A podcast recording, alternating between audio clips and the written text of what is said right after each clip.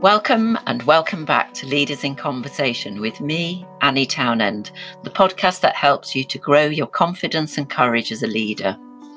I created this series of candid conversations for leaders to share their inspirational leadership stories, weaving together the threads of their life, offering valuable insights and rich experience to inspire you on your own unique leadership journey.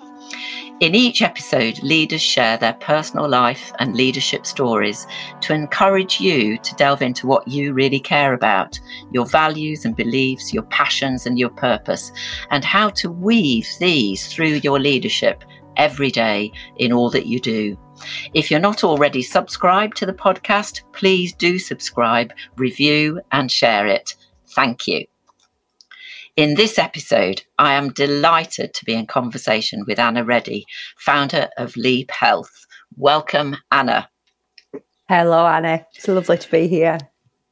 Lovely to be with you, Anna. I'm really looking forward to our delving into how following your heart in times of uncertainty can really help you find your passion and purpose, how managing your energy to win personally and professionally is key to performance and productivity, and how the impact on women of demands made of them in the workplace and the challenges that they have to overcome can be helped. I'd love to start by asking you, who are the people who have shaped you and the experiences by way of your values and beliefs and made you the leader you are today? Thank you, Annie. Uh, before we get started, I'd just like to really thank you for inviting me on today um, because I think it brought back everything that we'd spoken about in the past, and it's just been a lovely experience being able to reflect on the way that you actually impacted on my life when we met quite a few years ago. So uh, thank you once again. Um, so now I will crack on with the question. Um, so I think there's a lot of people, as with everybody, there's a lot of people that have shaped you in different types of ways. Um, probably the first one is my mum, in a way that I didn't actually realise. Um, and as growing up, my mum was a very reserved person. She's soft because she's shown her vulnerability. As I've got older and as I've been able to reflect a lot more, I've actually seen that is a strength that people are striving to have and people need to have more of nowadays, is that, you know, self-awareness, to be able to have that inner strength, show your vulnerability, but also stay kind to people as well. So I think that, you know, she's really been powerful in in helping me along my journey. Um, my dad has always been quite entrepreneurial and quite business-minded. So, you know, that that's motivating as well. Um, my family now, my husband and my kids, full of fun, but it keeps you grounded and keeps you realising what's the most important thing in life as well. You know, particularly as I've started on this journey, my daughters have really been involved, really keen and encouraging me as well, which has really given me a lot of motivation. And probably One of the one really motivating thing was when I decided to set up my own business, and I told a few of my friends straight away. Um, I had a friend working in Mercedes, and her husband's actually the M D of Mercedes. And straight away, although this was completely new, he saw that potential in me, and he got me down straight away to his head office to present in front of all his head office. I probably wasn't polished. I wasn't, you know, experiencing everything. But the fact that he actually had belief in me, she had belief in me, was a really, really powerful thing. And the more I reflect on that, I think the importance of people actually having belief in you is lovely. Obviously, you know, doing the Fed course had a, a massive impact as well, because, you know, that really made me understand my life a little bit more, understand who I was, and have a better understanding of other people and their backgrounds and how we can't always assume, you know, who's who. Um, and then finally, you know, fast forwarding to where I am today, I've done a lot of analysis on who are the people that I'm working with and who really inspires me.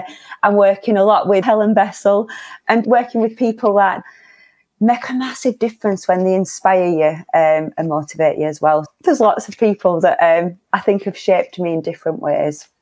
That's so lovely to hear, Anna. And I wanted to pick up on, firstly, what you said about your mum, and that she, as you were a child growing up, showed a vulnerability.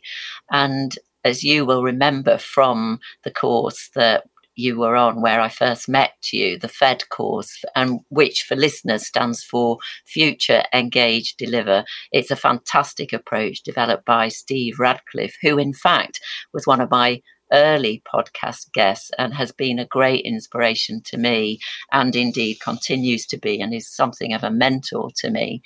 Um, and I know within the, the Future Engage Deliver programme, we would often talk about the importance of leaders bringing robust vulnerability.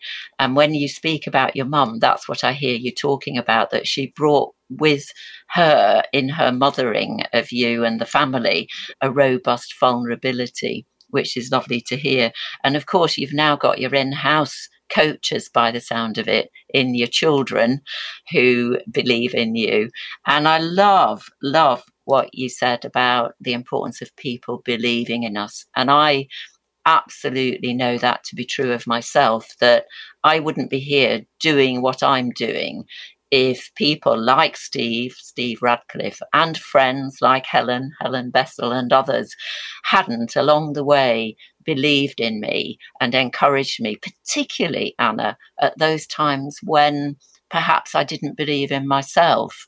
And the belief in me of others and our belief in each other, I think, goes a long way and helps us build confidence and resilience as well. Certainly, and I think starting out on your own, you need those people, because when you're doing something that you're so passionate about and you believe in so much, or you have those days when you think, is this actually feasible as a business? And in those early days, that's when you need the people around you to give you that motivation and be like, no, you need to continue along this journey. Yeah, they kind of cheer you on, don't they? They're the cheerleaders who say, you can do it. We believe in you. And I think that's so, so exciting.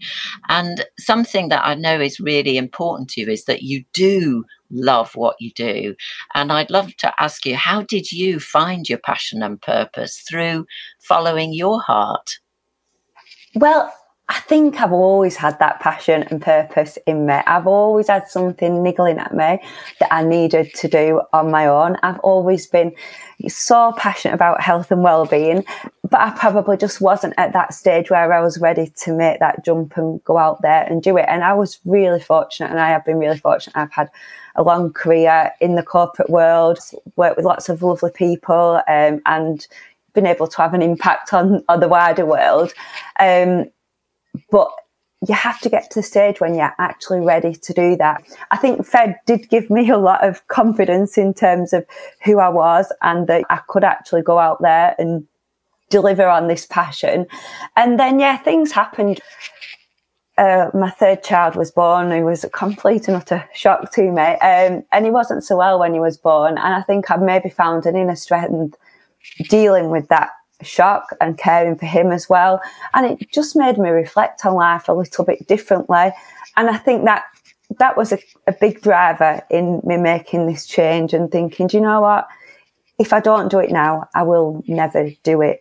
I wanted to be available for my kids a little bit more, but also I wanted to be leading by example for them as well, so that as they grew older, they realised there were no limits in terms of what they're doing as well.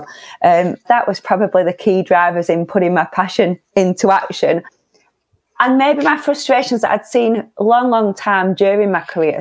But I was fortunate in an organisation that were very proactive in health and wellbeing. But years and years ago, there were things that frustrated me. Like, for instance, you know, people that would sit in cafes all day discussing what they should be doing with work and moaning about things rather than being solution focused.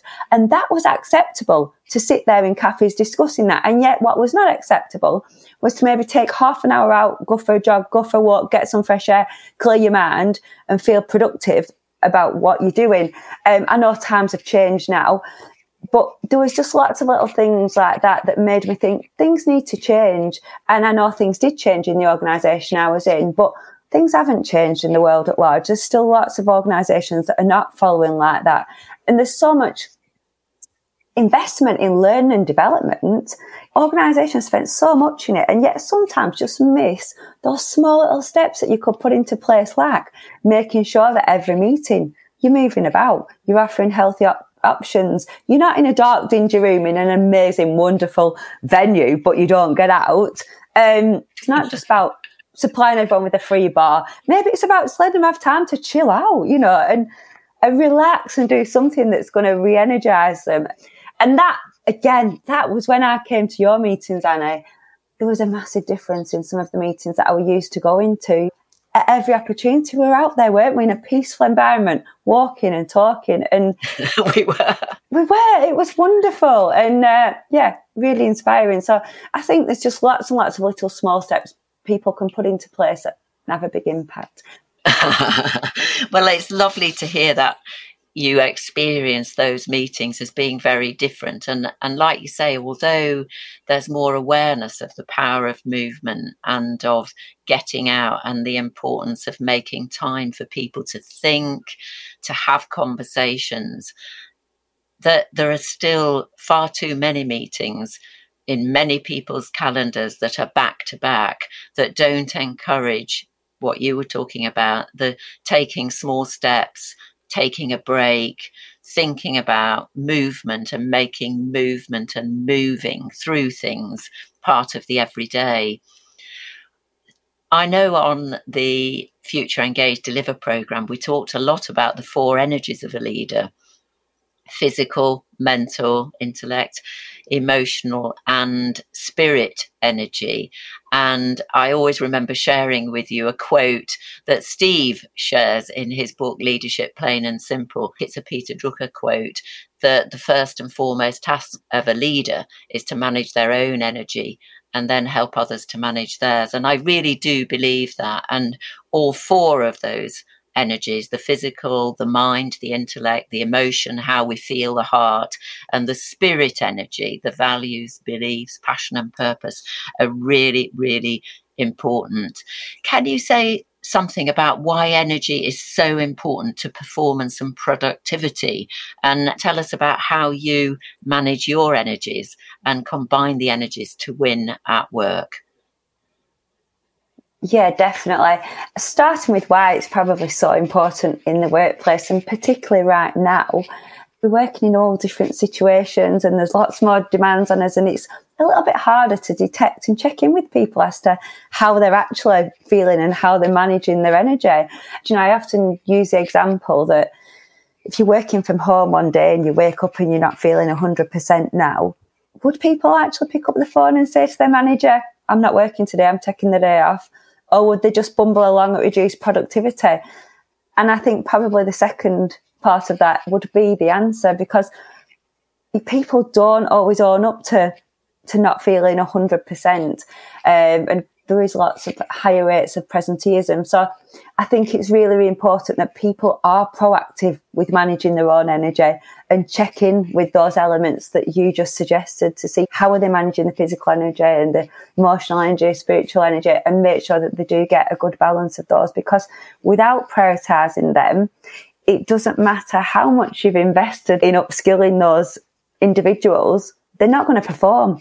How they can have the greatest impact is really important as well in terms of managing their energy so that they're staying positive also. So I think managing your energy just has a massive impact on productivity, and we can't just look at upskilling people in terms of their knowledge, because unless their energy is there, that knowledge is not going to be put into action at all.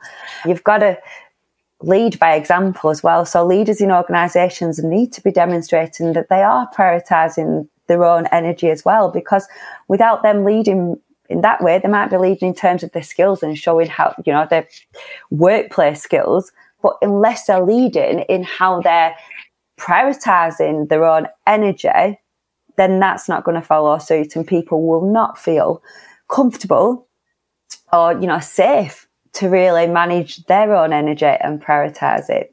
Personally, how do I manage my energy? I think this has definitely changed a lot over the years, because my life and my environment has changed, that I've had to manage how I balance things. But yeah, probably historically, you know, I always thought the more you train, the better. Um, with age and life and learning, I've realised you really don't have to. You know, it's not all about slogging it out in the gym. It's not all about being super strict with things. It's about making sure you find something that you enjoy, that you can stick to, and that works in your world. So the way that I've managed my energy, you know, I do like to move about when I can, regular intervals during the day, but I don't get to a gym. The glamorous extent to my workout is a twenty to thirty minute YouTube workout in the morning whilst getting kids ready in my pyjamas. It's not glamorous at all, but it fits in my world, and it's a habit now, and it sticks, and it makes me feel good all day. Um, as well, in terms of thinking about how you feel, there's no magic diet. These things that always say, take things away, take things away, take things away, are utter nonsense, because the more you, you know, think about depriving yourself, the more you want those things. It's all about prioritising the nutrients that you want that are going to fuel your mind for a productive day. And the bit that I did used to neglect was that relaxation and rest and, you know, looking after your emotional state as well, which is just as important. You need to have that downtime to make you productive.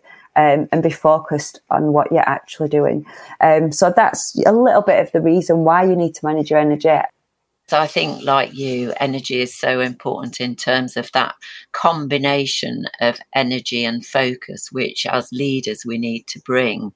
It's combining our energy and being conscious of how we are, who we're being, and how we show up in our energies, and thinking about the focus that helps us get alignment around what it is that we're here to do, to be more productive, to deliver.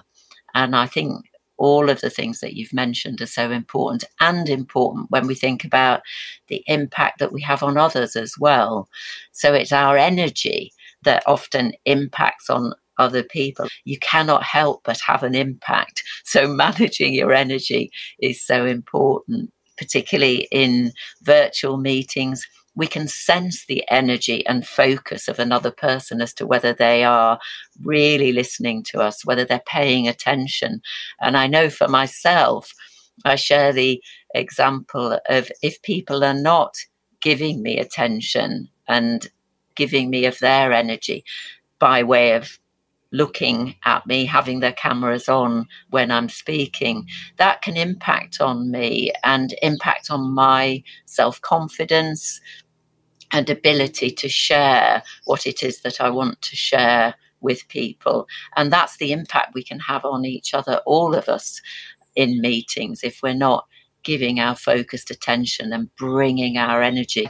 I'm absolutely convinced that if we had shorter meetings where we were to bring all of our energies and our focus, we can be, and we know we can be, more productive, allowing for breaks in between, as you say, to move about. And sometimes I love to have walking meetings. And as you know, from the Future Engage Deliver programme, we were on our feet, we were walking, talking, and I've incorporated that into my coaching practice. So on with the headphones, and the person is walking wherever they are based, and I'm walking where I am here in the south of England, and having that conversation as we walk and talk, which I love to do.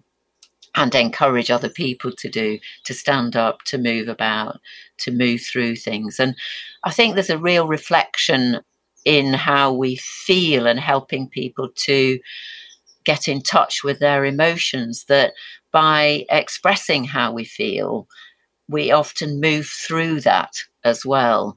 So we can be feeling excited about something and also nervous about it. And it's that both and which comes from being able to, to share with other people.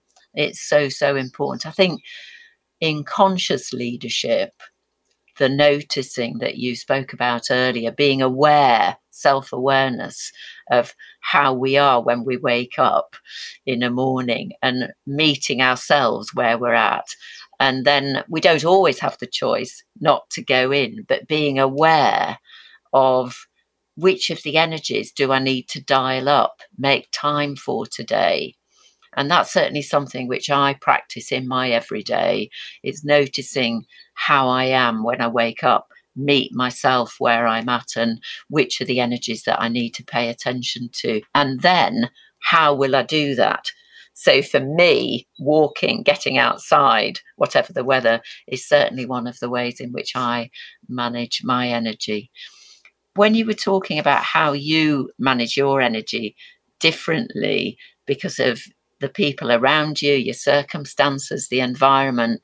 I think that's so important, that we are responding to the environment and thinking about the environment that we're in and where we can manage our energy. Because like you say, we're not all able, or do we desire to, to go to the gym or do particular forms of exercise. So making time to do some kind of movement, whatever that is, in our day to day, and for it to be a habit sounds really, really good. And I think is really, really important.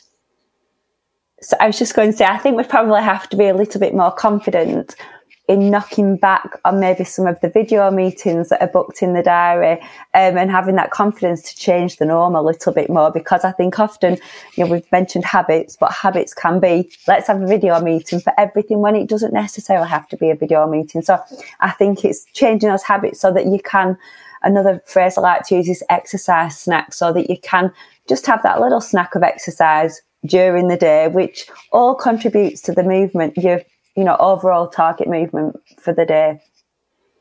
Brilliant. I love that. Anna, I know you have a special interest in women and the demands on women in the workplace. And it would be lovely to hear more about the particular challenges that women face in the workplace, in their lives, and how Leap Health uh, focuses on this and helps women. I think things have changed a lot over the last few years. They've changed for everybody. The pandemic's had an impact on everybody. But I think um, for women who are often, you know, still seen to be responsible for things such as keeping the house tidy, sorting out if you've got children, childcare for children and managing them. Maybe, you know, if you've got elderly relatives and maybe you've got brothers in the family, it usually goes over to the woman, doesn't it? Even if you've got pets, and often the responsibilities are put on the woman. I know this is not the case in every situation. If there's any men listening to this thinking, it's not fairness, but, you know, data does show that it is often still traditional roles are put on to the woman. And I think when we're working in a hybrid world, or we're working from home as well, as a woman, you want to be able to do everything. And I think that's in our mindset, isn't it, often to multitask a little bit more and take on those responsibilities. But when you're working from home, you probably feel like you should be doing all those things as well and juggling things a little bit more than if you just go into the office and you're staying in the office. Um, and I think that, you know, that emotional side of us feels a little bit guilty if we say no to those things. So it's really important as a woman that we set our boundaries in terms of what are we actually capable of doing. We can't do everything. So what, you know, can we do? But also letting other people know that when we are at home, even if we're working from home, we've got to manage their expectations as well. We've just got to really realise one thing, we're only human. And some people might look like they're winning at life, but actually we're all just trying to do the best job we possibly can in the world that we've got. And I think that's just something we've all got to realise, we're just human. And that is a message that I really try to get across in any of my workshops, is that we're just all human trying to do the best possible job that we can. That's in terms of the responsibilities. In terms of our bodies, our bodies are different as well. We've got our um, hormonal cycle that changes the way that we feel during the month. Um, and then, as the people will have seen in the media, there's so much more awareness now around perimenopause and menopause, but fifty-one percent of the population will go through menopause. And yet for years and years, it's been a hush-hush taboo subject that we've meant to have just battled on with, not talked about. Fortunately, there's a lot more awareness around it now. You know, when you've got brain fog and you can't concentrate, you can't keep focus, when you're having hot flushes, when there's a whole host of other symptoms going on, maybe you haven't been able to sleep properly, so then you're struggling to keep focus the next day at work. Um, and, you know, you might be surrounded by an environment of people that don't actually understand those situations, you've got those symptoms you're going through. Um, then they really can have a huge impact on the way that you feel in the workplace, um, and also not your confidence as well. When you've gone from being a woman who's top of the game to feeling like, what is happening to me right now? Um, it can make you feel very, very vulnerable. But these women at this stage are at the pinnacle of their career, really. You know, they're knowledgeable. We can't let them go. they really are critical to our business. So it's important that workplaces recognise this and make sure that they support women during this stage so that they can flourish, you know, and continue to be those high flyers that they always were. And um, I think when things like this change, th- this will change things for women in the workplace once more and more companies adapt that support for perimenopause and menopause and provide that support. So, yeah, so that's maybe from the responsibilities angle and also really from what happens in our bodies. Mm.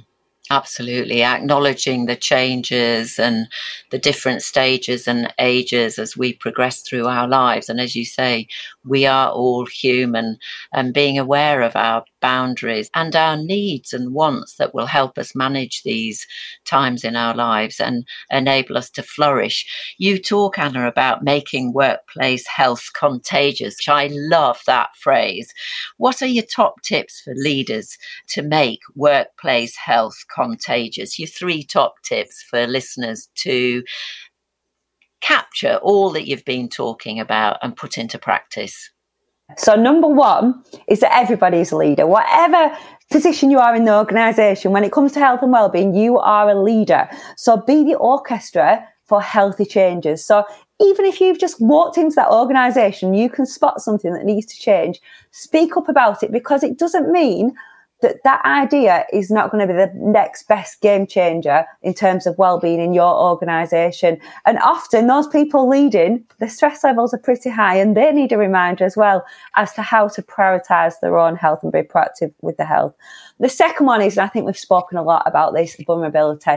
Don't be afraid to show your vulnerability. We're all human, and this has a really positive impact on other people. And leaders who are in high positions, it doesn't have to be that you've let everything out, but maybe Maybe just tell people, how do you manage your energy? How do you stay mentally strong? What do you do? Or how have you accessed the benefits that you've got in the organisation, you know, to be proactive in your own health and the benefits that you've seen? And then the final one is attract and retain talent through the things that matter to people right now. And this is wellbeing. In report around the Great Resignation, one of the key things that were highlighted that people find important now is the health and wellbeing. It's important to people. It's a need to do thing. And that is how you will attract and you will retain talent. fifty-one percent of organisations have a wellbeing plan. By being in that fifty-one percent to making that fifty-one percent higher, um, having a wellbeing programme so that you can attract and retain the best talent and ultimately improve your productivity. Fabulous, Anna. Thank you so much. Thank you for those wonderful top tips and for sharing all of your wisdom and insights on how to make workplace health contagious and highlighting that we're all leaders of this change and we need to be role models for everybody else. Thank you so much. If you're looking for help with your workplace health and are ready to take the leap, do contact Anna on leap health dot co dot u k and follow her on LinkedIn. A huge thank you, as well as to Anna, to my support team, Taryn Weeks at Sparks Marketing for helping with all the marketing of the podcast, to Coco O'Brien for the wonderful editing and sound production. To contact me, Annie Townend, do email me on annie at annie townend dot com. Visit my website, annie townend dot com. Subscribe to my newsletter and follow me on LinkedIn. I look forward to hearing from you. Thank you for listening, and a huge thank you to you, Anna. Thank you, Annie. It's been lovely spending time with you.